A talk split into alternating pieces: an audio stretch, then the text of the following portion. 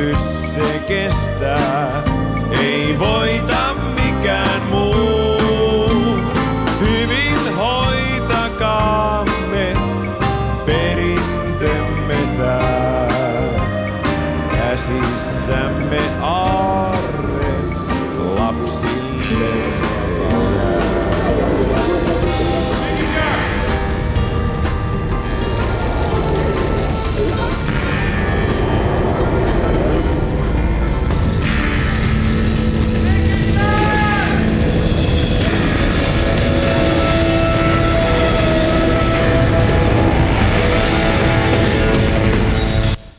This is hell.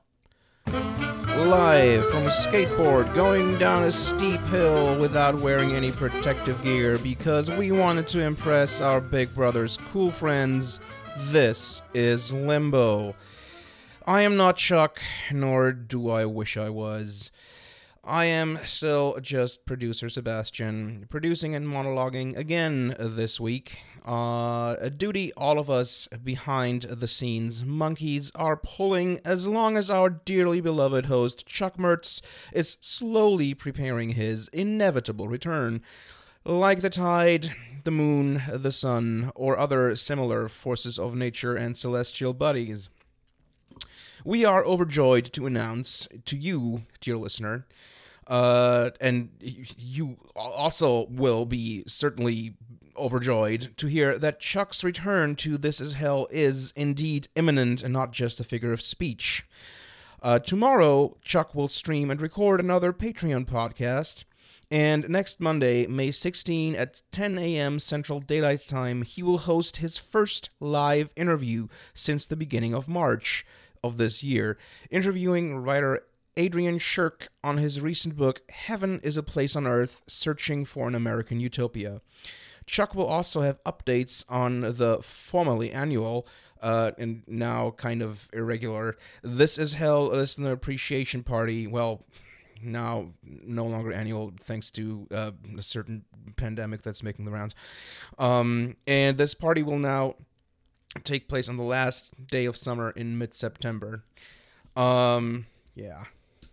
This is not an insurrection. This is not a revolt. This is simply limbo. And as in the nature of limbo, the end is indeed in sight. Again, producing today um, is me, Sebastian. And what's new with me? Well, I got my bike out of storage, and not a second too soon because all of a sudden Chicago decided to go from winter straight into summer. And uh, now I am working on rebuilding my stamina Oh, and I just realized there is something missing because I am producing and monologuing at the same time, and apparently uh, the heat is getting to my head. I am not having any bed music playing. I was like, well, it's, this isn't weird. Anyway. Where was I? Yeah, I got my bike out of storage. It's, it's been in there for two years. The front tire had kind of rotted away. I needed to get a new front tire tube in there. Um, and uh, yeah, I gotta tell you, it's not easy getting back on the horse slash bike um, after two years of pandemic, uh, sedentary lifestyle, working from home and everything. Everything. Um, so right now, I'm just working on rebuilding my stamina, which is really in the basement. Um, down in the dumps to actually ride my bike everywhere as I plan to. And I mean, for now it's working. Um, and now instead of spending money on the bus, I can just bike to the This Is Hell studio above Carrie's Lounge on Devon Avenue in uh, Chicago's West Rogers Park neighborhood. And even better, I can ride everywhere else too. I mean, uh, ostensibly, I will still break out in sweat and, and just need to take a very long breather after. Um, and I no longer have to take uh, the bus and no longer have to rely on Chicago's public transportation, which uh, it's there. I give it that. But you have to understand, I'm, I'm from Berlin in Germany, and Berlin has one of the world's best public transportation systems, and uh, it's just a different standard. Um, I mean, the comparison is not really fair because you know, just it's just just it just just doesn't compare. Um, and also, I am aware as somebody who, well, I have degrees to show uh, for how how much I, I know about this country, so I know why uh, American public transportation is the way it is. Um, I'm pretty sure a lot of you people out there uh, have similar knowledge. I mean, it's not no, no secret where all this comes from in terms of corruption and um, just focusing on the automobile, automobile, and um, other things. But you know.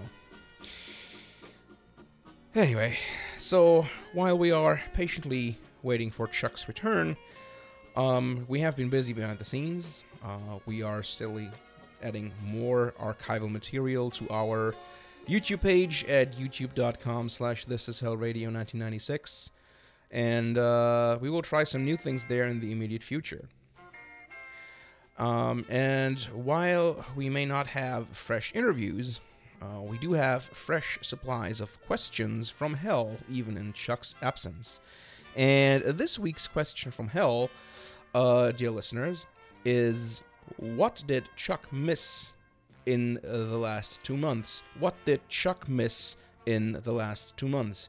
You can send us your answer to this week's question from hell via Facebook at facebook.com slash this is hell radio.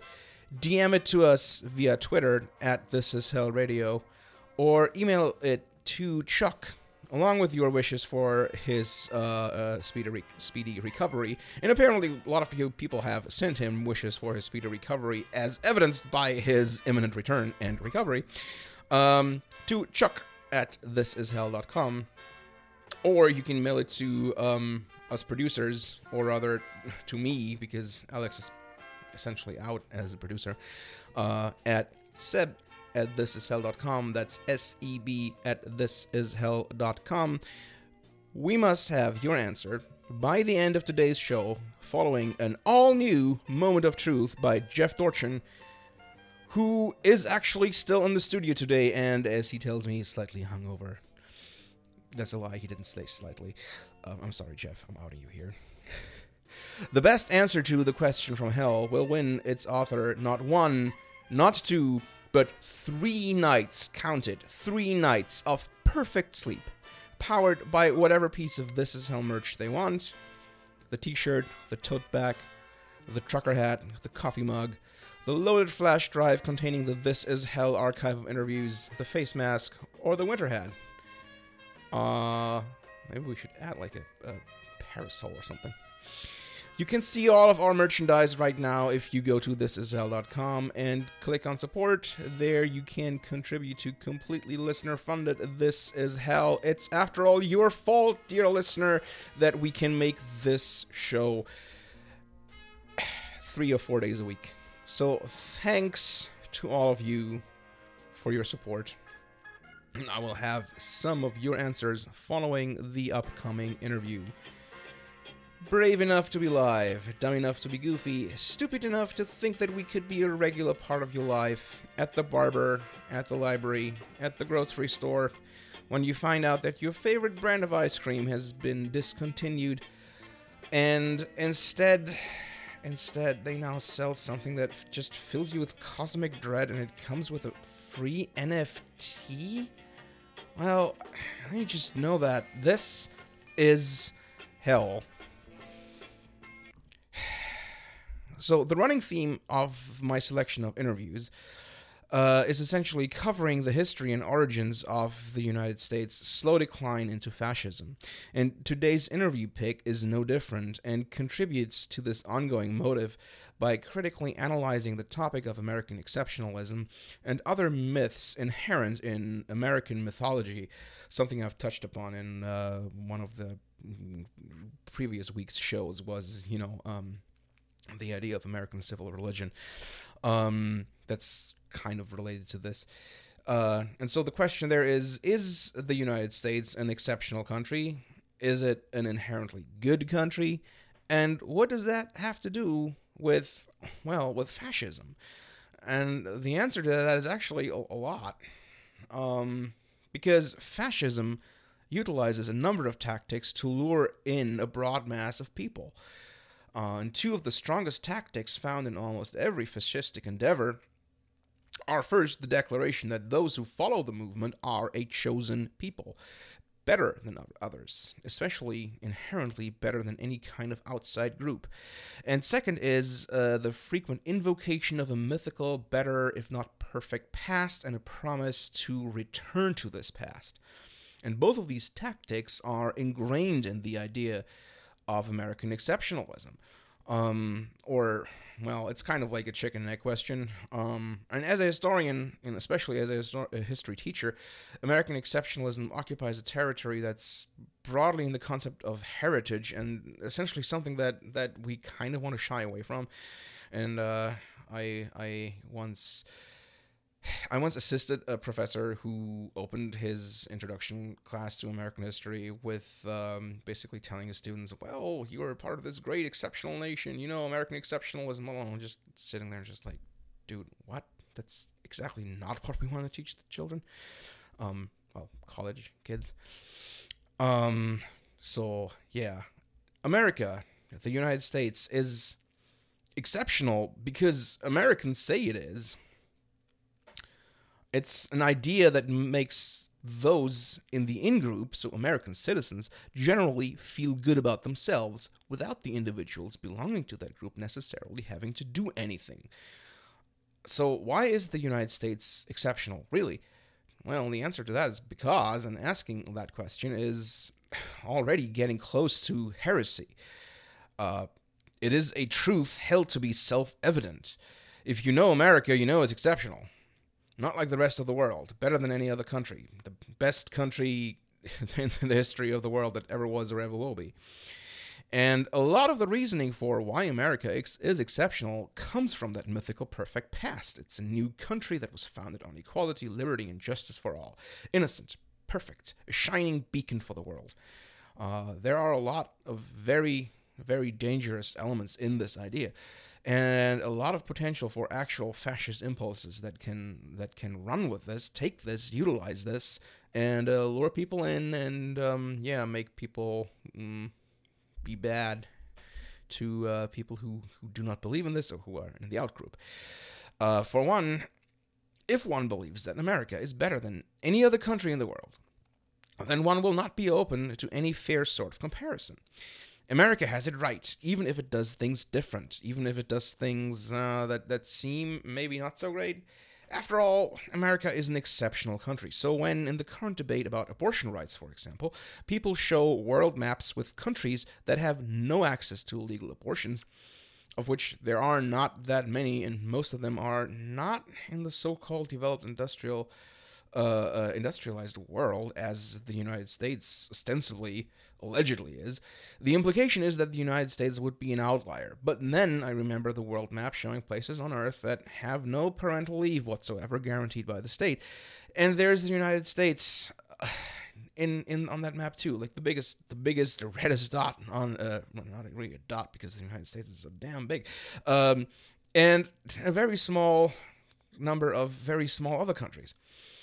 And here is where you can see that people who think that the United States is perfect in its exceptionalism would probably argue that away with, uh, well, America does things better than the rest of the world because it is America and perfect and exceptional. And the same is true with many other of the actually exceptional but awful things that this country does. Exceptionally high incarceration rate, exceptionally expensive healthcare with exceptionally bad outcomes for the pa- for the patients, exceptionally bad childcare, and so on and so forth. But this is, of course, not what people mean when they spread the lie that the United States is a perfect, unique, innocent example that can do no wrong. Unless they are complete ghouls who genuinely believe that all of the awful things this country does do different and worse than uh, uh, and and then anybody else are good actually because they say that suffering the suffering that these awful things cause build character. And by that metric america is the ethical and moral world leader because everybody else makes it just too damn easy for the people makes them soft. Uh, there are things about this country that are special uh, but then there are things about every country that are special most Americans wouldn't know, however, because the one thing in which their country truly is an outlier is its sheer size, and that makes it unlikely that they will ever visit anywhere else. Um, besides, you know, like getting paid time off and everything, uh, which where uh, this country is also kind of an outlier. Uh, but what about the fascism inherent in all of this? Well, as the interviewer, uh, as the interviewee says, America's exceptionalism is based on its foundation on slavery and genocide, and the mythical past is a lie. There was little about it that was perfect. Most such narratives do not withstand critical scrutiny, which is exactly why they are so fiercely defended by those who have become used to national belonging being an easy dopamine fix getting told that, sorry, Buster, your country isn't actually special, at least not in the good way, when you just know that it is because everybody in authority you grew up with kept telling you that it was, uh, and that you are part of a chosen people, this just feels like an insult. And then people go and twist themselves in pretzels as to why all the signs to the contrary that America isn't exceptional and good actually are reasons that it is while ignoring everything else or demonizing those who disagree. And this is generally a problem with nationalism and patriotism, uh, since those things tend to blind one to the flaws of uh, uh, to, to the flaws and problems the nation state has. And if America is indeed exceptional, then that also means that other that every other country and nationality is not exceptional. That means that every other country and nationality is lesser and lacking. And there things start getting real weird and real bad when we look at America as a country of immigrants. If it is exceptional and Americans are exceptional people, but literally any other nationality can become American, then does that not undercut the specialty, the exceptionalism in, in the whole project? And, and that way lies demonizing of outside influences who will be blamed for the bad things that, that that happen in this country. And there's a couple of other issues that I don't really have time to go into uh, inherent in here as well in terms of who is and who isn't allowed to be an American who has the fullest extent of rights in this country, whose contributions to the American project are valued as such. It's not the army of marginalized farm workers from Latin America, even though they are the ones feeding the nation. It's not women, it's certainly not quote unquote deviants like gay or queer people, and certainly not trans people. Um, and that's when we get to issues that resemble arguments heard in Nazi Germany about the so called Volkskörper, an understanding of the people of the nation state constituting a whole body, and, um, and some less than worthy individuals uh, who are essentially seen as cancers on this body. And similar sentiments are also present in this country today anything that doesn't make America perfect and exceptional is seen as um, an element that, that should be removed. As anything that's that doesn't make America perfect and pure, according to a very weird understanding of what this purity actually looks like, um, is to be removed, and that's essentially where we get back into the whole abortion debate and the, the, the, the debate about bodily autonomy, because you know after abortions are illegalized eh, there's other things that will come in there in terms of what is what people are and aren't allowed to do with their own bodies, and uh, if abortions are illegalized, you know, uh, they're already they're already looking for uh, ways to to criminalize trans people um, and trans people's bodily autonomy, and uh, yeah, there's also like things like forced sterilizations that that could come next there. And I know slippery slope arguments are usually not uh, not great, but in this case, we're already seeing where it's going. So, anyway, um, and that ultimately is what I believe the long term goal of the right wing project is. Uh, it's a project that, on the long run, aims to remove less than worthy individuals with the goal to make America great again. that sentence again wish I would never hear that again. Anyway, now here is an interview uh, that Chuck conducted in May 2019 with Black Agenda Report writer Denny Haiphong on uh, the lies of American ideology and the myth of American exceptionalism. The link to the articles is, as usual, in the podcast descriptions. In Enjoy. This is hell. The United States is an exceptional nation, better in every way to every nation before and since. America is exceptional because America is innocent, never doing anything wrong. And if the U.S. did anything wrong, it was probably a mistake, an anomaly, and has nothing to do with anything.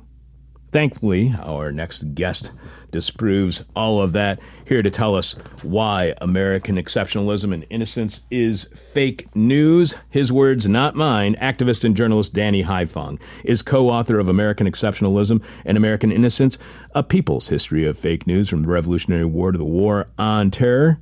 Danny wrote the book with Roberto Sirvent, and you can find all of Danny's writing, as he is a regular contributor, at Black Agenda Report, at Black Agenda Report com. Welcome to This Is Hell, Danny. Thanks for having me. I really appreciate it. Thank you so much for being on the show. And if Glen Ford writes the foreword to your book, then it's got to be good, right? Exactly. Yeah, Ajamu wrote the foreword, actually, Ajamu Baraka, but Glen Ford was on the afterwards. So definitely having two heavy hitters like that helps a lot. You write fake news existed long before Donald Trump. In fact, Donald Trump didn't even come up with the term. According to the BBC, it was Hillary Clinton who first lamented over the real world consequences of fake news or false information spread on the internet. Fake news has become the primary explanation as to why Hillary Clinton lost the 2016 election. The notion that devious hackers associated with Russia used fake news to help Trump win the election has deflected attention from the real shortcomings of the Clinton campaign in particular and the two party political system in general. Before we move on from that point, I know all the how it pointed out the shortcom or how it distracts people from the real shortcomings of the Clinton campaign in particular. But how do you see it showing the shortcomings of our two party political system in general? I think the whole narrative of fake news that the two party political duopoly has utilized, and this has been led by the Democratic Party, uh, has been so damaging to the extent uh, of completely ignoring the material realities of their own voting base. I mean, this is exactly what led to the loss of Hillary Clinton's campaign in 2016.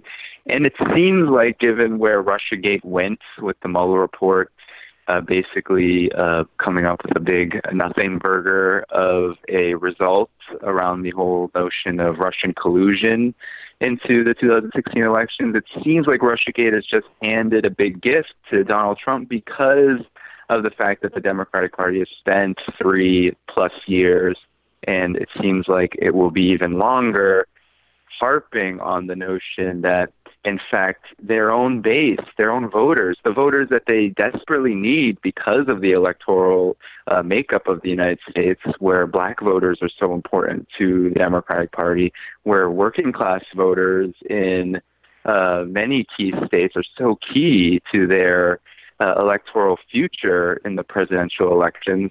Uh, they have completely ignored their not only the problems that they face, the fact that four out of five uh, people in the United States live paycheck to paycheck. The fact that um, you know Black Americans are terrorized by the mass incarceration regime at, at record rates, but they even continue to promote candidates like Joe Biden who will just continue this trend, and, and people like Nancy Pelosi, who's the head of the House at the moment. Um, we have this situation where this whole narrative of fake news has been turned on its head it's been created. It's been made into a weapon, supposedly against Donald Trump, but really it's a it's a weapon against the left. Anyone left of the corporate Democratic Party and their Republican allies, which has become a real phenomenon, especially since the uh, Trump election, where it seems like the bipartisan consensus on all of the issues that most Democratic Party voters, let alone people who don't even participate in the process, find absolutely heinous, whether that's endless war or endless austerity, the fact that there's there's barely a Democrat to be found in Washington, other than the uh, fringe few who will say things like Medicare for all or that health care is a human right. These are things that people really care about, and um, I think this is what makes it so heinous. This this fake news narrative. We're being told that Trump is the only one who lies and that Trump and Russia have colluded to spread lies when in fact the liars and, and not even um, not even to mention that that whole narrative is is essentially a lie. But the liars are really um, uh, can be easily seen in the mirror which is uh, the Democrats and, and the two party duopoly as a whole Hillary was talking about purposely fraudulent news, and Trump was talking about news that depicts him poorly, negatively in any way, and then that must be fake news. Are they different fake news depictions? I think you just touched on that because uh, the thing I was wondering is has it become much more difficult to criticize the media with Trump calling any news that depict, depicts him as fake? Uh, because I've been even told I should be careful in critiquing the media as it could come off as supporting Trump. So, is there a difference between the Hillary fake news, the Trump fake news, and do you think that has an impact on the ability to actually do effective media criticism?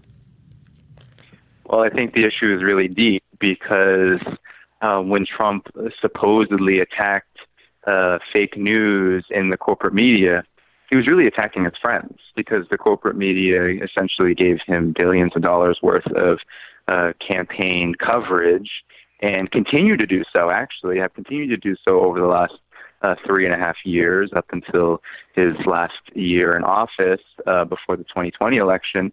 Uh, they they can't get over him. They are obsessed with everything that he essentially does or supposedly does or um, uh, but in but in effect, what Trump was doing was creating a false uh, dichotomy between him and the media, false opposition, because what the corporate media has been opposing uh, about Trump has been essentially a lie in and of itself. So, um, because RussiaGate was such a farce, because RussiaGate was such a scapegoat tactic, it was a strategy to not only enhance uh, the warfare states' uh, um, efforts to undermine Russia, but it was also a, an excuse to use this notion that uh, Russian hackers were everywhere. It was really an excuse to attack independent political thought and independent journalism, which has happened all over the internet. Um, Silicon Valley, and the states have really uh, really aligned themselves in order to ensure that places like Black Agenda Report and, and other uh, independent outlets are suppressed in the online sphere. So really, there's so much to this issue of fake news as it's being talked about in the mainstream right now. And I think it's what is really critical is to realize that um, you know the contradiction between Trump and the corporate media is a, is an inter ruling class conflict. It's an internal conflict between uh, two uh, sections of the oligarchy, and Trump being the most recent and most emergent form of oligarchy in the United States, uh, a an accident, so to speak, and so the corporate media was very angry that that accident occurred because it really undermined the legitimacy of the U.S. electoral system. It undermined the legitimacy of U.S. wars around the world. It undermined the legitimacy of U.S. exceptionalism, which is what we talk about in the book. And so uh, they had to attack him, but in their own way, in a way that doesn't really have to do with the problems of the people, because whenever he lobs missiles or authorizes lobbing missiles at Syria, or with uh, the ongoing coup in Venezuela right now, the corporate media is to- is on his side because they're locked in step with Wall Street and the Pentagon. Um, but when it comes to things like uh, Trump's politics on free trade deals or Trump's politics on uh, regime change, when he just utters those things rhetorically, that's where the issue really arises with the corporate media and I think they know uh, better than than anyone. And, and I think we're starting to realize that the reason why the corporate media is so obsessed with Trump is because it's good for ratings. It's, there, there's a base of people that the corporate media are targeting and marketing toward um, it, that really do like Trump as a television character, as a personality. They like to watch the so-called self-destruction of the celebrity president, and so all of these things are at play as as we kind of wrestle on and trudge on in this era of, of so-called fake news. You write that the only news ever reported by various channels of U.S. empire is the news of American exceptionalism and American innocence, and it's all fake. So, what happens when all our news is fake, or at least fake as it is guided by a narrative of American exceptionalism and innocence. What happens when the news is fake because it's filled with the myth of American exceptionalism and the myth of American innocence? Well, we're not only grossly misinformed, but our very being, our condition, the uh, the way that we understand our conditions and the material conditions before us, and the way that we respond to them are heavily influenced. I think. I think the corporate media um, and the two-party uh, corporate duopoly. Uh, their promotion of American exceptionalism, the myth that the United States is a force for good in the world, their promotion of American innocence, the idea that even when the United States does wrong, it in fact is just an aberration. Um, the, the intentions of the United States was correct. These narratives really inculcate in the population at large, but mostly white America, they inculcate this notion of superiority, this idea that um, the United States is a superior society, regardless of whatever it does. And so when people, especially working people, stand up to the power structure, stand up to the class structure in the United States, they tend to leave out critical aspects of that structure because they're off limits. Uh, there, there's no knowledge of what's actually occurring, and the only narratives that we have are narratives that say that the United States is a force for good, and that even when, and that we just need to reform away the issues that are affecting people in the United States or that are affecting a certain subsection of people in the United States. What it really does is it places movements, especially into boxes that um, are then much more easily influenced by Democratic Party politics, by the nonprofit industrial complex, by various forces that can use the vulnerability of the U.S. population in believing whatever the corporate media says, whatever the two-party duopoly says, especially. I'm, I'm, I'm mostly aiming this at liberals, white liberals, Democrats. Um, it becomes really easy to ignore certain things, especially let's uh, you know, the, the example of Libya, for example, the anti-war movement was silent on Libya. Um, and that was because the Obama administration defined it as not a war at all. It was it was only a war if U.S. soldiers were to die in it. So by completely rewriting international law, by positing the United States as above international law, the Obama administration was able to destroy the most prosperous and the most progressive African country on that continent at the time, and without a peep from the anti-war movement, except for the um, you know minority of those of us who have attempted to remain principled in this in this difficult period. So so that is really uh, what we're up against is the fact that not only are we influenced by these ideologies and how we think about things, but really how we behave and how we respond and how we get angry and then how we come to political consciousness. It, it's a constant process of unlearning um, the fact that, uh, you know, at this time especially, and this is why we wrote the book, this is the period where, the you know, millions of people are coming to realize that this system is in decline, that this system is just completely antagonistic to the interests of the majority of people who are, you know, fast and rapidly go coming into the working class, um, and that something needs to be done about it. And so our book says that well, we can't really do much if our solutions are going to be tainted and stained and and manipulated by this very seductive um, ideological apparatus, American exceptionalism and innocence. How do those who believe in American exceptionalism and innocence square that with the history of slavery? Doesn't slavery prove our guilt and that the U.S. from the beginning was never innocent or exceptional? I mean, uh, slavery was a very intentional act. It wasn't just a mistake, an error, or some sort of aberration. It was a long-term institution with this, within this country that propped up Wall Street for a very long time. So, how do those who believe in American exceptionalism and innocence square that with the institution of slavery? Well, there are many ways that that is squared. Uh, some would counter that, in fact, uh, slavery was not inherent to uh, the formation of the United States that it was something that was inherited from the British Crown that was uh, ultimately overthrown by the progressive American Revolution, so-called progressive American Revolution.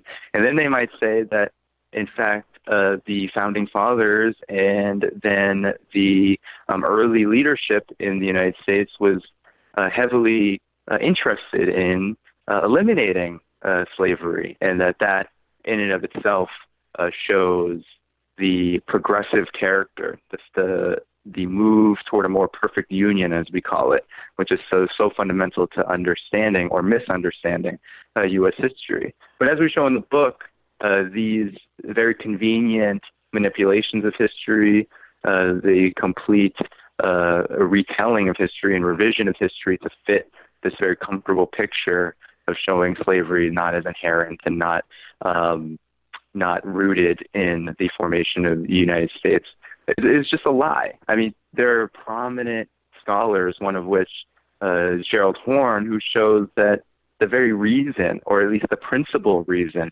why the American Revolution was even fought in the first place was because it was the colonialists, it was the so-called founding fathers and the oligarchs behind them, the slave owning class, the slave trading class, that was so interested in ensuring that the slave trade would continue when in fact it was the British Crown that was incurring all sorts of losses in the Caribbean, all sorts of issues and expenses um, eh, that uh, around the uh, system of slavery that was leading the British Crown to think about how can we mitigate this? How can we reform the system of the British Empire in order to create some stability? And one of the one of the um, one of the things that was being talked about right before the American Revolution was maybe we need to end the slave trade.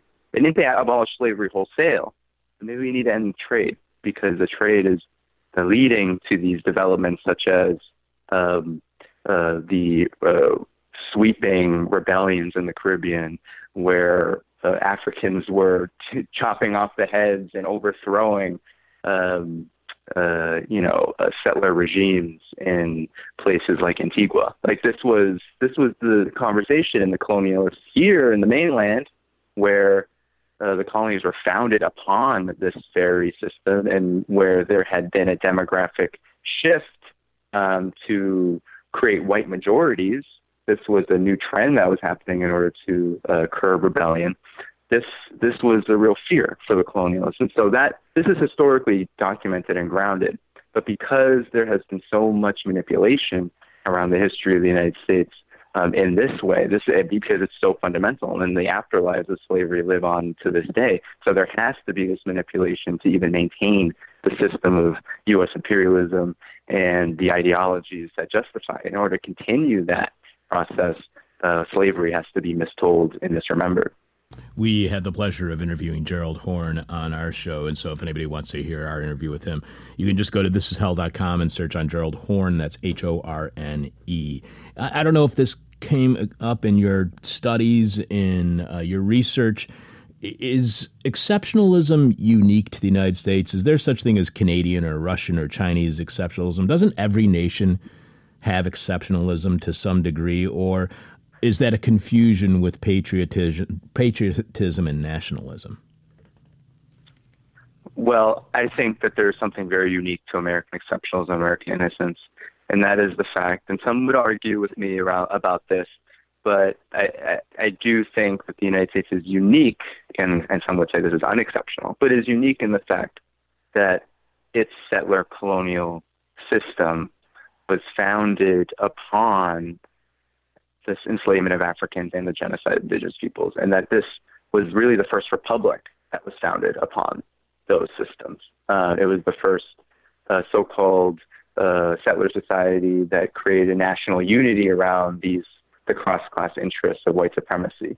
Um, empires in the past have have, have uh, developed into racist uh, societies. Uh, you know, Great Britain, the empires before them, Spain, all had their own racist histories, um, but they were societies that um, were formed based on mercantilism and the desire to colonize the planet.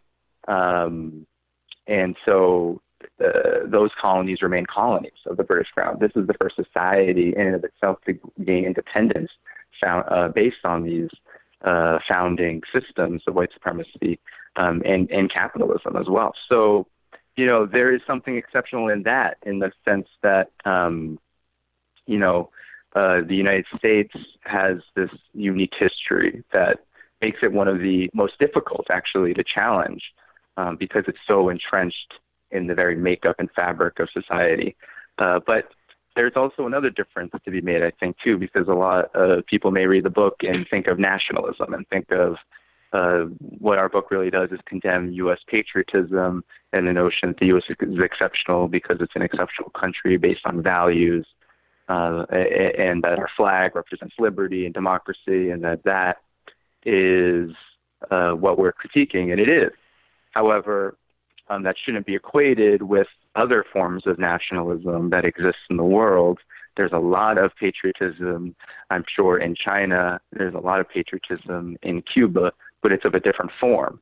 It's of a it's a, it's of a form of overthrowing the yoke of colonialism and overthrowing the yoke of an oppressor that really breeds that form of nationalism, the experience of being colonized, which um, is not necessarily uh, disconnected from U.S. history, uh, but in the sense that the U.S. has had internal colonies, has enslaved Africans, has um, committed genocide and stolen the land of uh, several uh, and numerous uh, indigenous nations, that this uh, form of patriotism is rooted in that blood blood soaked history and so there is something very unique in that and so yeah, we need to differentiate, I think, um, different forms of nationalism and exceptionalism based on the class interests behind them.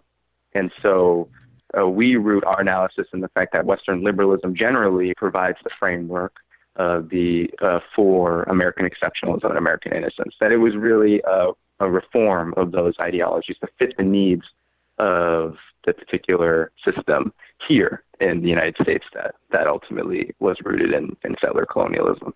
You and Roberto write about the seeming reflexiveness of American exceptionalism, even saying that when people are being critical of the United States, uh, they will they may say something negative and then say, "But of course," give the qualifier of, "We're still the greatest country in the world." Is American exceptionalism politically correct? That is, do you have to qualify everything with American exceptionalism, or you will be seen as insulting, rude, and offending political sensibilities, which is the definition of political correctness?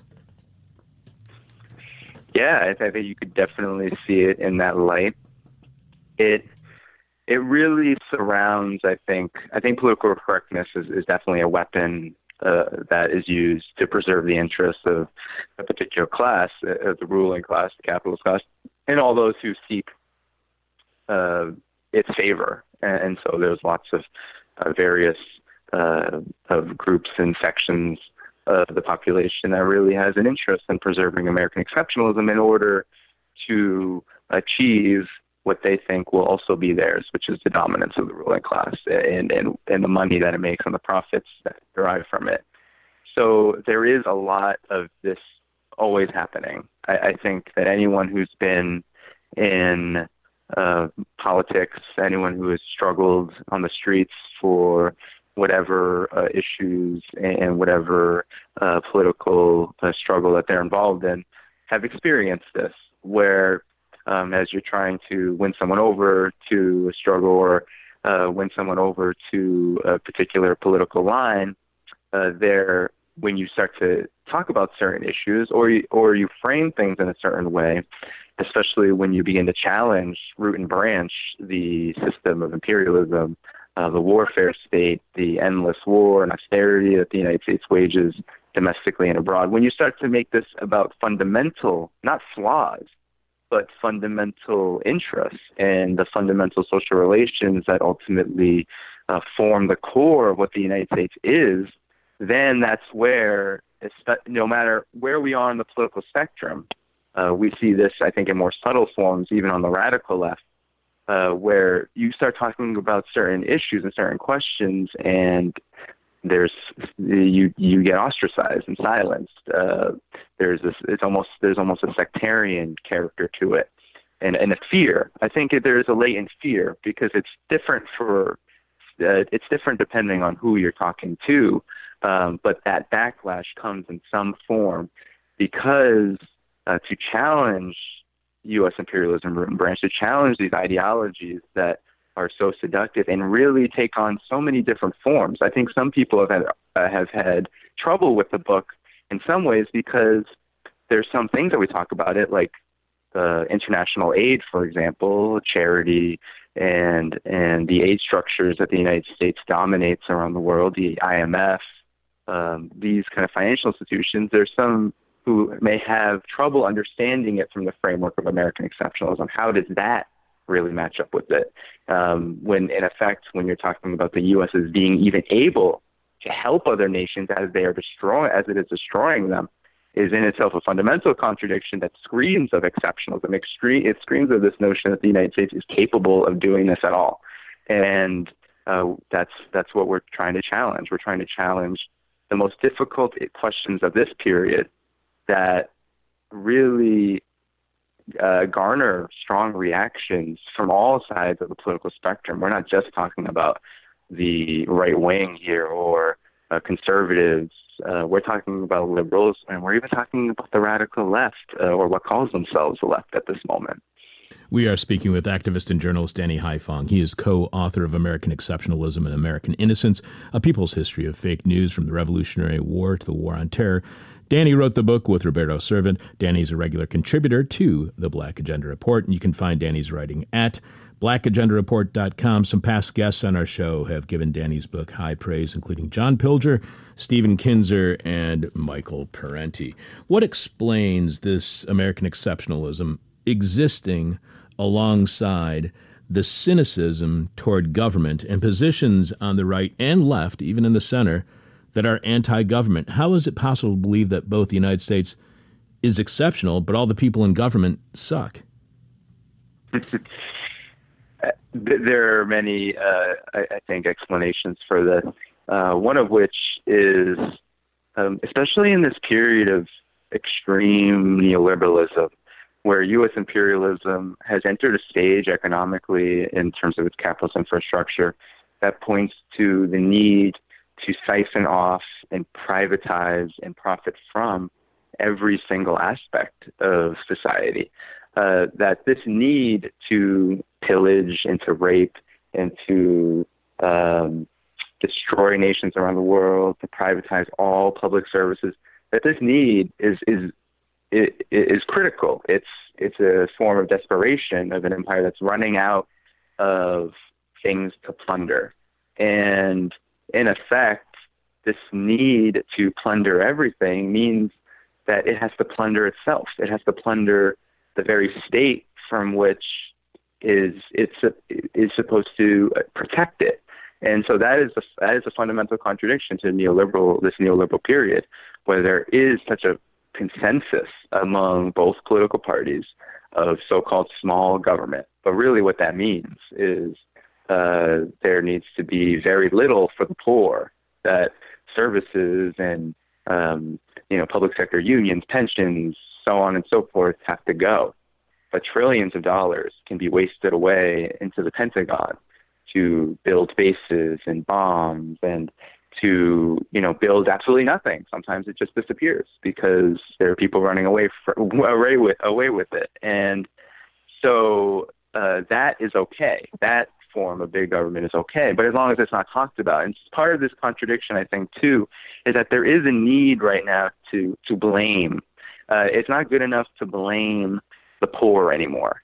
Uh, I think that this has been embedded in the psyche of many people in the United States, and it's been hostily uh, conditioned into us through the corporate media and through um, our politicians. However, a lot there, it's becoming more and more difficult to do that as more and more people are affected by the the conditions of neoliberalism. As more and more people enter uh, the working class, as more and more people enter the realms of homelessness and precarity, all of this really means that the narrative of blaming the poor also means you're uh, creating and inciting the conditions of rebellion. So then the, the government becomes the target. The politicians become the target in a, in a way, it, because in effect we it's it's complicated. We have a situation where the Democratic Party is now the engine of American exceptionalism, and part of that being that engine of American exceptionalism is protecting these so-called values and structures of the system of the United States, and that even includes the Electoral College that keeps screwing over the Democratic Party every time uh, there's a there's an election, um, there's a close election, right? So um, there are a lot of contradictions to that phenomenon, but I think part of it is that the material conditions on the ground are getting worse for Black people who are fundamental uh, part of the Democratic Party strategy uh, in order to win elections, but also for for people across the political spectrum. Conditions are just worsening, and we're being told that they're not. And we're also being told that war is great and war is wonderful, and we should continue to wage war. Um, but a lot of people are are angry about that.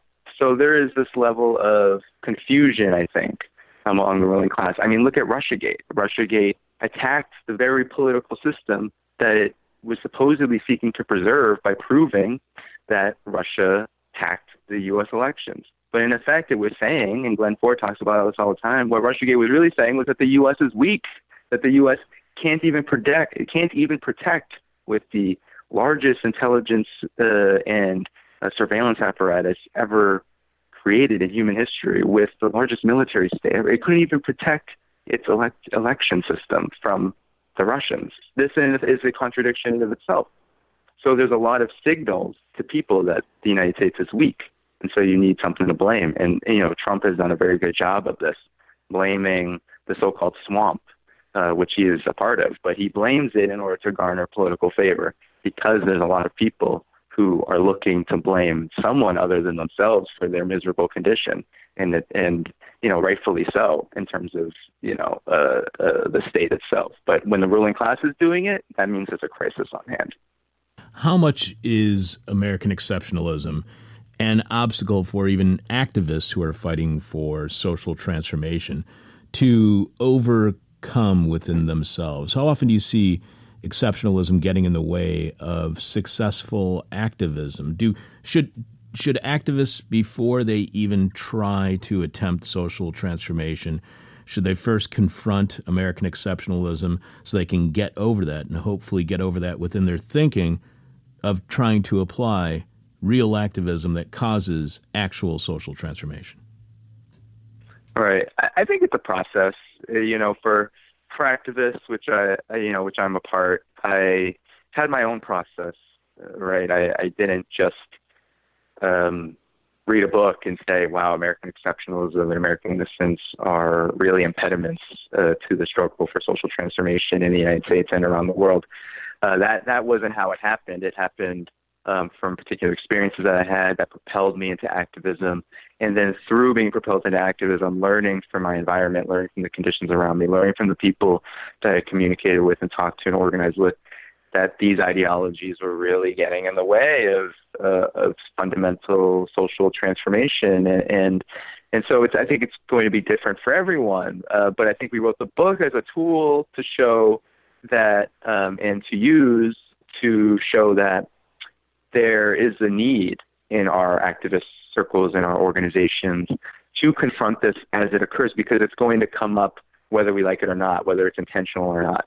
Um, I, you know, I think that one of the things that we talk about in the book is this whole politics of inclusion, the diversity, the con of diversity, as Glen Ford calls it, uh, how this has really seeped into the politics of the left.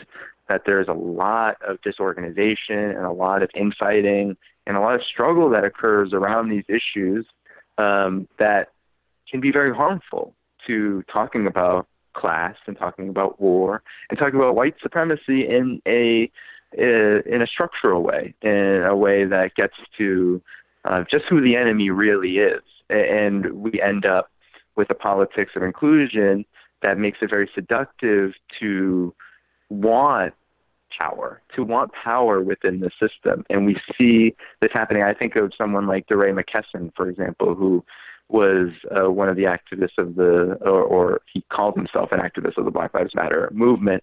He was someone who promoted charter schools and who had a very, um, you know, watered down political uh, orientation and, uh, you know, really was seeking a career for himself through activism. And that's what diversity politics really does. It uh, carves out careers and money, mostly from the Democratic Party apparatus and nonprofits affiliated um, with their donors. Um, and so we're really pushed um, toward that trend. And, you know, the Obama administration was probably the highest uh, form of, of that, uh, where we saw someone who called himself the first black president, or at least uh, a lot of people were calling him the first black president, even though he's distancing, distancing himself from black people um, as soon as he was in office. So, you know, I think how dangerous that can be uh, when the desire to reform the United States to make it look better, to make it seem more progressive, uh, really does get in the way in, in, in terms of uh, uh, real political struggle um, against systems of oppression, and against the very um, empire that we are living in. And, and we see this uh, with the radical left, we see this with organizations that have a hard time criticizing certain uh, leaders. We saw that during the Obama period. Um, we saw the backlash uh, against Bernie Sanders when he came uh, to criticize Hillary Clinton's Wall Street speeches. Immediately, he was being his supporters were being called Bernie Bros, and they were all just white men. I come to find out that a lot of his supporters were young black Democrats uh, who were very excited about things like Medicare for all. But we weren't hearing that because, in effect, uh, we were being told that only white men support Bernie Sanders, and so he was in effect not progressive. And you know, for all the criticisms that I lay on Bernie Sanders uh, in terms of being an imperialist pig and someone who supports war um, without really questioning it, at the same time, when we can't even move the lever because uh, we're being told that Bernie Sanders is a white man and he shouldn't be running. When we, we when we get into that struggle of just because you're a black person or just because you're a woman or just because you're queer that that makes you uh, accountable to the people, it's laughable because what we've experienced over the last, especially 30 years, is that conditions can worsen for the masses, conditions can worsen for the majority of black people, but there can be plenty of black leaders and there can be plenty of queer leaders and there can be plenty of women in the military industrial complex, but that doesn't make war any softer or any more uh, feminist. It makes it even more destructive and more effective. We have been speaking with activist and journalist Danny Haiphong, co author of American Exceptionalism and American Innocence A People's History of Fake News from the Revolutionary War to the War on Terror. Danny wrote the book with Roberto Sirvent. Danny is a regular contributor to the Black Agenda Report, where you can find all of his writing at blackagendareport.com. Uh, and Danny's book features an afterword by frequent This Is Hell guest Glen Ford of the Black Agenda Report, so you know it is good. One last question for you, Danny, and as always with each and every one of our guests, it's the question from hell. The question you might hate to, uh, we may hate to ask, you might hate to answer, our audience is going to hate your response. You would like to see the end of American exceptionalism and innocence, a belief in it. I would like to see an end of American exceptionalism and innocence and a belief in it would an end of belief in American exceptionalism and American innocence be the end of the United States of America? I think it would be the end of the system from which the United States of America rests. Uh, really, the only way that ideology can be um, stripped away and delegitimized wholesale is when there is a revolutionary upheaval and upsurge on the ground that challenges those ideologies with alternative uh, narratives and with narratives that are backed up by a movement strong enough, a movement comprised of those who have been forsaken by the oppressor and ruling class ideologies like American exceptionalism. Only then can that belief be stripped away. And so um, we talk about in the book imagining what the world would be like um, without a United States of America. That doesn't mean, as a lot of Zionists like to say about Israel, doesn't mean wiping the United States off the map. We aren't uh, we aren't into uh, mass genocide or nuclear war. We're totally opposed to those things. Those are the only things that can really wipe um, anyone off the map.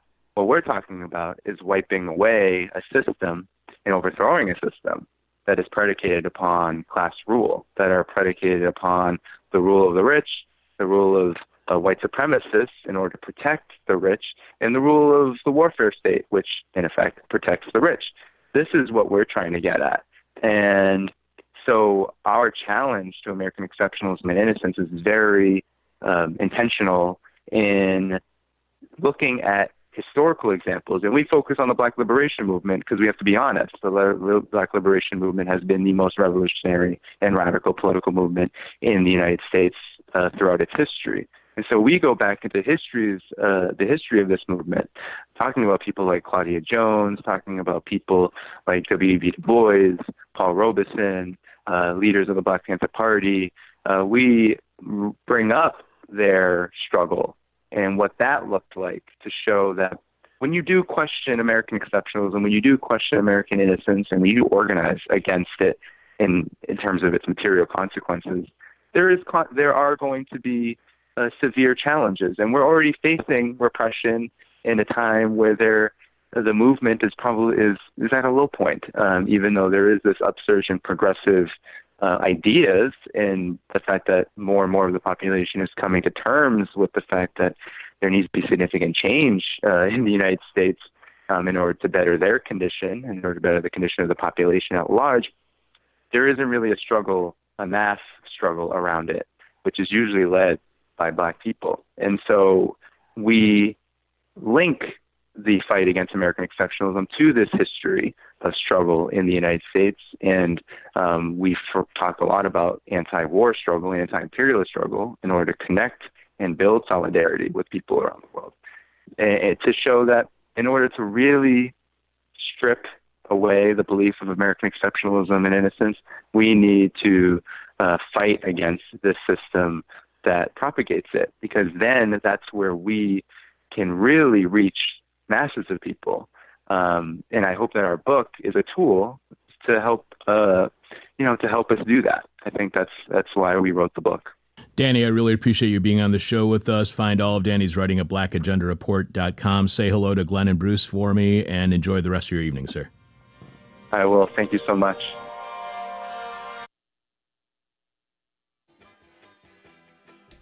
And with that, we are back in 2022. Until the show returns to regular prog- regular programming Monday after next. Please, everyone, knock on wood, we will continue playing these staff picks. We will also have all new Rotten Histories, all new questions from hell, and new moments of truth starting next week. Wait a minute. We have new moments of truth today, actually. Um, if you wish to show your appreciation for our work here, uh, you can go to our website, thisishell.com, and click on support, where you can buy our merch or subscribe to our Patreon, which you can also find at patreon.com slash thisishell if you are one of these people who like to cut out the middleman. All of which keeps this here completely listener-supported blimp in the air. Without you, we got nothing.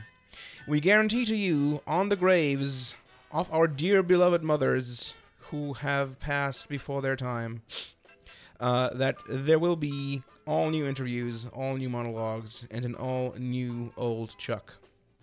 So thanks to all of you for your support. Uh, now, let's see what answers we have for this week's question from hell. A reminder for the dear listening audience this week's question from hell was What did Chuck miss in the last two months? What did Chuck miss in the last two months? Uh, and on uh, Facebook, we have Borky B saying nothing. I mean, uh, Krimsky Crackers says he missed his turn getting uh, the round in at carries, so no change there. Um, Kim G says eight hangover cures. Jameson K says, OMG, OMG, OMG. Chuck does not know about the slap. Let's all agree to the to do the honorable thing and save his innocence and sense of propriety. I'm not sure if there's much left there, buddy. Um, and Jeff C says, bongs. Um, yeah, I'm pretty sure he missed those. Um, I mean, I, I, I guess. we will have more of your answers to this week's question from hell and the drawing, um, or rather the declaration of the winner of uh, this week's question from hell. Um, following the upcoming installment of The Moment of Truth with Jeff Dorchin, who is still live and living in the studio delivering you talking points and arguments that make you more and more estranged from your Nomi friends since 1996, uh, even though we don't really want to do that since that's ultimately counterproductive, and we should do a segment on how not to alienate your less politically inclined and interested friends and family. This is hell. If you want to prove that one can have a successful progressive talk radio podcast streaming program without interrupting our programming for an ad break every 10 minutes, you can subscribe to our Patreon at patreon.com slash thisishell. Go to our website, thisishell.com, and click on support and see how you can further enable us to keep doing what we're doing. Bad habits, good habits, and everything in between. If you want to be an enabler, at least enable some good things in the world for once. Speaking of enabling good things, how about donating a few bucks to your local abortion fund to make sure women in your area have access to safe abortions if they need them, regardless of income level? Go to abortionfunds.org/funds and open your wallet. After the upcoming segment, I will read the final answers to this week's question from hell and announce this week's glorious winner. Broadcasting live and in color from land stolen from the Council of Three Fires, the Miami, the Ho Chunk, the Menominee, the Sauk, the Fox, the Kickapoo, and the Illinois people. Still a lot of people this land is stolen from. This is hell, and here's one who knows what I am talking, talking about. One, two, you know what to do.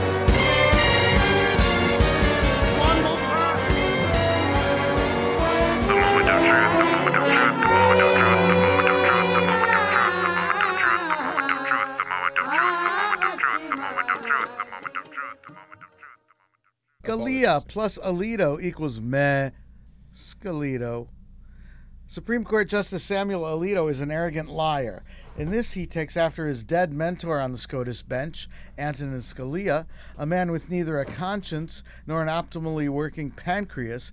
Now, there is no shortage of flatulent losers on the Supreme Court. Kavanaugh and Coney Barrett are the two most recently added passengers in that clown car, and they seem like token placeholders in a battle to turn the court into a stamp mold for decisions based on radical right wing Catholicism. This court represents radical right wing Catholicism more than any other faith, and it rules according to radical right wing Catholic dictates, a fact that calls into question the court's integrity as a body reflecting the aims of the secular or deist framers of the Constitution to which it gives poorly informed lip service in its many partisan opinions. Let us remember what Bill Donahue, the president of the Catholic League, said about secular Jews, lest we misunderstand how much Catholic radical fascism owes to the Nazis. Secular Jews hate Christianity, he contended. They like anal sex and abortions. Alito, in his leaked and leaky draft and drafty opinion, spends his time debunking the notion that there is anything in the Constitution supporting a woman's right to end her pregnancy. He glibly elides or glides over the Ninth Amendment, in which rights not enumerated in the Constitution are reserved to the people. Sounds like Alito just didn't want to hear what the Constitution was saying. In any case, his real project is overturning Roe v. Wade, which doesn't rely on the Ninth Amendment to guarantee said right. So, despite what the Ninth says, Alito, according to his masturbatory logic, needn't address it. Alito wants abortion made illegal. He contends the nation is split on abortion. It's not, and he knows it. The vast majority of us supports free, safe, legal access to abortion, particularly in the first and second trimesters. Alito, throughout his opinion, uses the phrase unborn human being, signaling where his allegiance lies with the misogynistic right wing minority in the nation. Because he is an abortion choice antagonist and an overall antagonist of whatever he thinks the left is, nota bene Donahue above. Alito briefly feigns concern for the experience of the mother, but only out of vague obligation, and speaks mainly out of concern for the unborn human being, presumably the one party in this argument of which he feels himself the intellectual equal. I'm sure the little bean sized fetuses agree with him heartily. You ever seen one of these things? I'm pretty sure I was given a dish of them as crispy banchan to eat before a Korean meal. An appendix to the opinion lists anti abortion statutes beginning in 1825 and ending in 1952 in various states. It's there to support Alito's contention that there was no tradition of condoning a woman's right to end her pregnancy around the time of the framing of the Constitution. Of course, there was a tradition of keeping black people as property around then too, but that that's not at issue. Incidentally, not a single statute mentions the intentions of the pregnant woman until the second to last example in Kentucky in 1910, and therein to state the consent of the woman to an abortion is no defense for the provider. All the statutes punish the person who provides the abortion. The desires, motives, social conditions, relationship with the father, or needs of the mother, aside from mention of an exception in cases where continued pregnancy threatens the life of the mother, are completely ignored. Cases of rape and incestuous rape are not mentioned in a single instance. That is because the rights of women have expanded since the Constitution was first written. It's pretty clear that Alito doesn't find the expansion of rights to non land owning, non white males a tradition worth acknowledging. It's even possible that the political interests Alito and his opinion are meant to placate find that tradition abhorrent. Whatever the case, it is Alito's obvious goal to wish it away by pretending it doesn't exist. Alito quotes dead Scalia denigrating Roe v. Wade. He goes out of his way to chip away at the supporting laws and precedents supporting Roe. He does so in order to undermine Roe's status as settled precedent, or stare decisis, to which he claims adherence if only Roe weren't such a poorly supported precedent. Alito patently argues in bad faith when he denigrates Roe's unworkability and points to the imprecision of the words undue burden regarding the obtaining of a procedure to end a pregnancy. Would he apply the same derogatory judgment to the words unreasonable search and seizure or cruel and unusual punishment? Taking current trends as evidence, the difficulty in even finding and operating abortion clinic in certain states Texas, for example, argues for a quite uncomplicated understanding of the phrase undue burden, but that would require Alito to look outside of the document under consideration, the Constitution, and more precisely, the pre Civil War Constitution, within which boundaries his vision is limited. Like a mule wearing blinders. Can any judgment be made on any value laden words or phrases without looking at the situations in the real world they may refer to? Who is this self blindering jackass? No, the trend in abortion rights limitations is perfectly justified to Alito because the decision which allowed women to have the right to control their pregnancy's durations is so easy for him to mock and lambast. Nay, he's got a critical mass of fellow fascist Catholic fundamentalists on the court to bolster his bilious adjudication. He is correct in writing that Roe lied too much on appealing to the Fourth Amendment, uh, the Fourteenth Amendment's due process clause and privacy issues, instead of the right of a human being to make their medical choices without the state having any say in the matter. As he points out, this was also a critique made by feminists at the decision's advent and has continued to be the critique the closer and closer the Federalist Society has moved to its goal of packing the SCOTUS with anti choice radical Catholic fascists. We can call them Catholic Nazis. There's no reason not to. Pope Pius XII clearly saw no substantial disagreement between the Vatican and Berlin during the ethnic, sexually normative, racial, national, and ableist purges at the height of the Holocaust. Pius XII was a staunch anti reproductive freedom authoritarian, as was Hitler, to whose projects of genocide the Vatican remained thoroughly agnostic and disinterested. And as Bill Donahue reminds us, radical right wing Catholicism has not progressed much in the intervening eight decades. I guess that's just women's bad luck, because now evil, grasping theocrats with no respect for the Constitution's tradition of broadening rights rather than curtailing them are in the majority, not in the nation, not in Congress, but simply on the heavy handedly manipulated court. Dictatorial Catholic fascists are wielding the magnifying glass now, finding only what they want to find in the document they claim to be examining fairly and to the strict construction of which they purport to be adhering.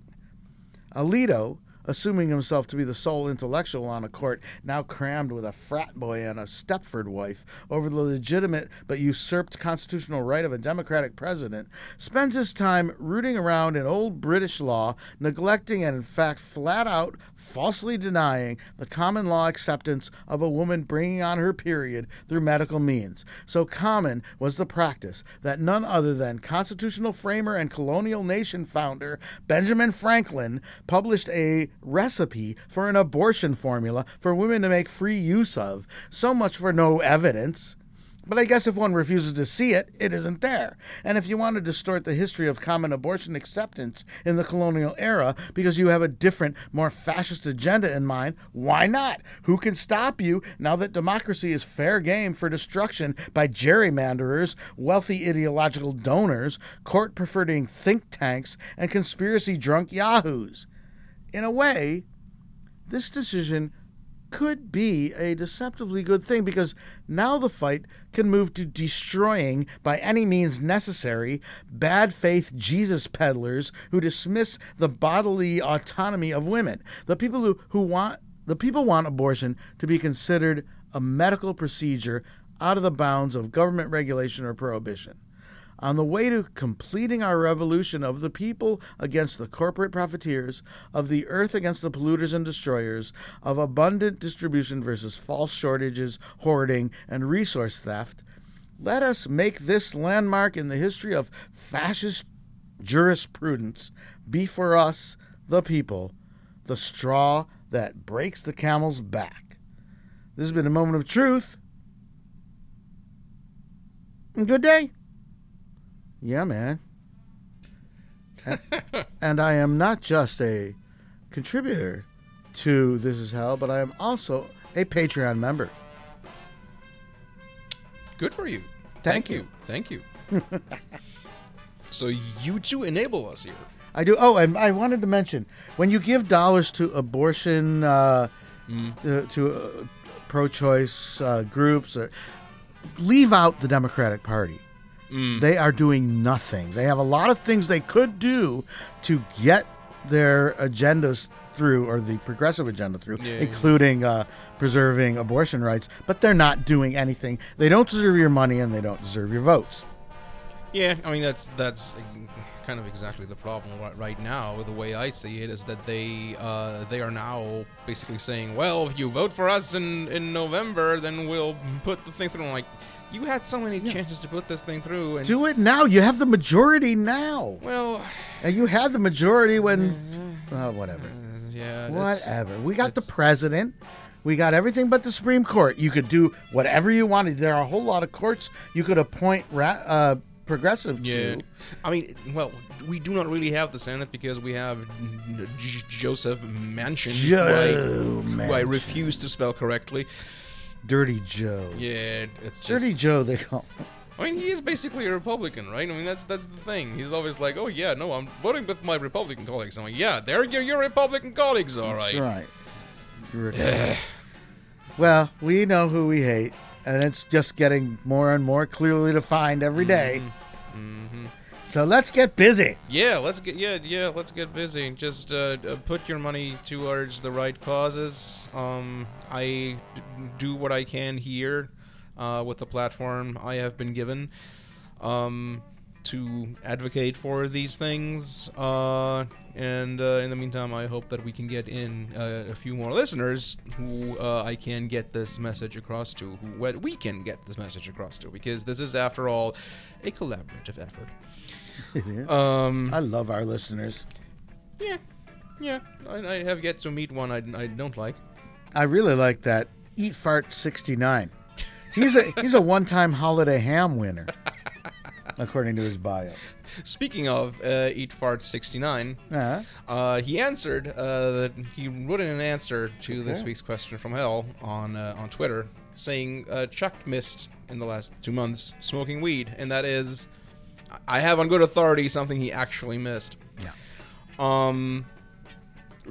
What do you think that Chuck missed in the last two months, Jeff? well, I I, ha- I gave my answer, but uh, uh, one of the DJ or uh, DJs, the, the engineers was too was too shy to read it. Mm. Shall I say it? That's why you're here. Because I'm not shy. I, I d- we know that, Jeff. We what, know that. What Chuck missed was my titties. Hmm. And I happen to know that that is true. And he no longer misses them now that I'm in town. Yeah, yeah. I'm- I'm pretty sure he doesn't. He's like, I've had enough. Get those things out of my face. On Twitter, Frack Lou Elmo. I don't think that's a real name, so I can read it out all in, in, in its entirely uh, in its entirely in its entirety. I know English. Um, says the announcement of Spelljammer for D&D 5th edition. Actually, that might be more for Alex, um, or for me. Um, although I do not really play D&D, I do engage in tabletop role-playing games though, because I'm a giant geek and I'm not no longer afraid to admit it. Um, Hypocrite Reader says Messianic Time. Hmm. Hmm, I don't really know what that's supposed to mean. Uh, and Kamen Rider RX says Chuck missed Hell. And uh, honestly, I don't think he missed Hell. I think he. It sounded pretty much like he was right smack dab in the middle of it. Um. So, uh, yeah, let's see who who is this week's winner, and I'm going through these, and I think this week's uh, winner of the question from hell is Luke H, who wrote in Chuck missed the most important election of our lives. Yeah. I mean, that's that's that's true. I mean, J- Jeff laughs. He, he knows exactly what what we're talking about. Oh, yeah. Yeah, because that's what's Every happen. election, every election has been the most important election of our lives. Yeah, yeah, it's like the party that cried wolf.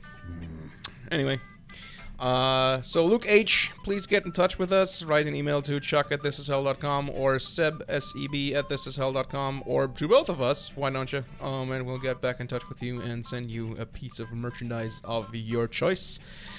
And this concludes this week in Limbo. Stick with us, dear listeners. We are almost out of it. Uh, we will be back with more Limbo and even some actual hell next week.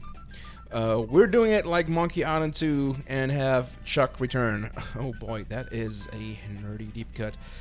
Um, and also probably shows my age. Um, but then again, right now, I think, I mean, at, at, least between Jeff, Chuck, and I, I'm probably the youngest. Uh, but then again, we also have Lindsay and Dan, who are still spring chickens com- in comparison to me. But anyway, um, next week, more staff picks, uh, interviews, a brand new interview, a brand new rotten history, a brand new moment of truth.